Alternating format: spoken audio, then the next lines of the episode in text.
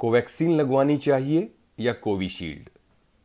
हाल ही में एक स्टडी आई है कि कोविशील्ड कोवैक्सीन से ज़्यादा एंटीबॉडी बनाती है। तब से लोग कंफ्यूज हैं। क्या सिर्फ़ एंटीबॉडी से पता चलता है कि वैक्सीन कितनी कारगर है? आइए जानते हैं इसकी सच्चाई। रचयिता स्नेहा कुंडू चक्रवर्ती। इन दिनों लोग बहस कर रहे हैं कि कोवैक्सीन लगवाएँ या फिर कोविशील्ड। सरकारी वैक्सीनेशन सेंटर पर तो सभी वैक्सीन मुफ़्त मिल रही हैं लेकिन प्राइवेट में लगवाने पर कोवैक्सीन का दाम कोविशील्ड से ज़्यादा है। एक मानसिकता यह भी है, जिसका दाम ज़्यादा, उसका काम भी ज़्यादा। फिर इसके साथ राष्ट्रवाद का एहसास भी है। आखिर स्वदेशी जो है, दूसरी तरफ़ कोविशील्ड के साथ ऑक्सफोर्ड और एस्ट्राजेनेका जैसे अलीट नाम जुड़े हैं।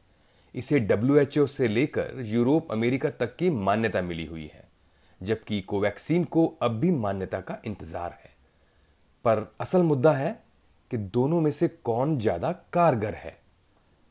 सरकार और आईसीएमआर का कहना है कि दोनों एक जैसे बढ़िया हैं।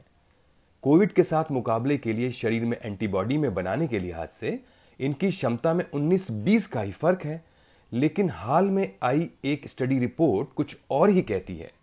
यह बताती है कि दो डोज लेने के बाद कोविड के स्पाइक प्रोटीन के खिलाफ शरीर में ज़्यादा एंटीबॉडी बन रही है।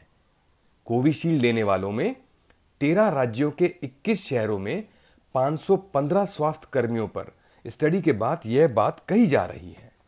इन सभी स्वास्थ्य कर्मियों को जनवरी से मई के बीच दोनों डोज लगाई गई। इनमें से 425 को कोविशील्ड लगी, जबकि बाकी 90 को कोवैक्सीन।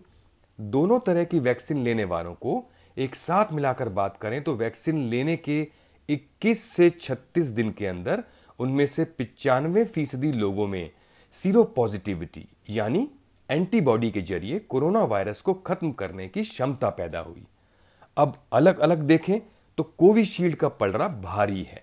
कोविशील्ड की दोनों डोज लेने वालों में से अट्ठानवे दशमलव एक फ़ीसदी लोगों के शरीर में एंटीबॉडी बनी, जबकि कोवैक्सीन लेने वाले केवल 80 फ़ीसदी लोगों में ऐसा हुआ।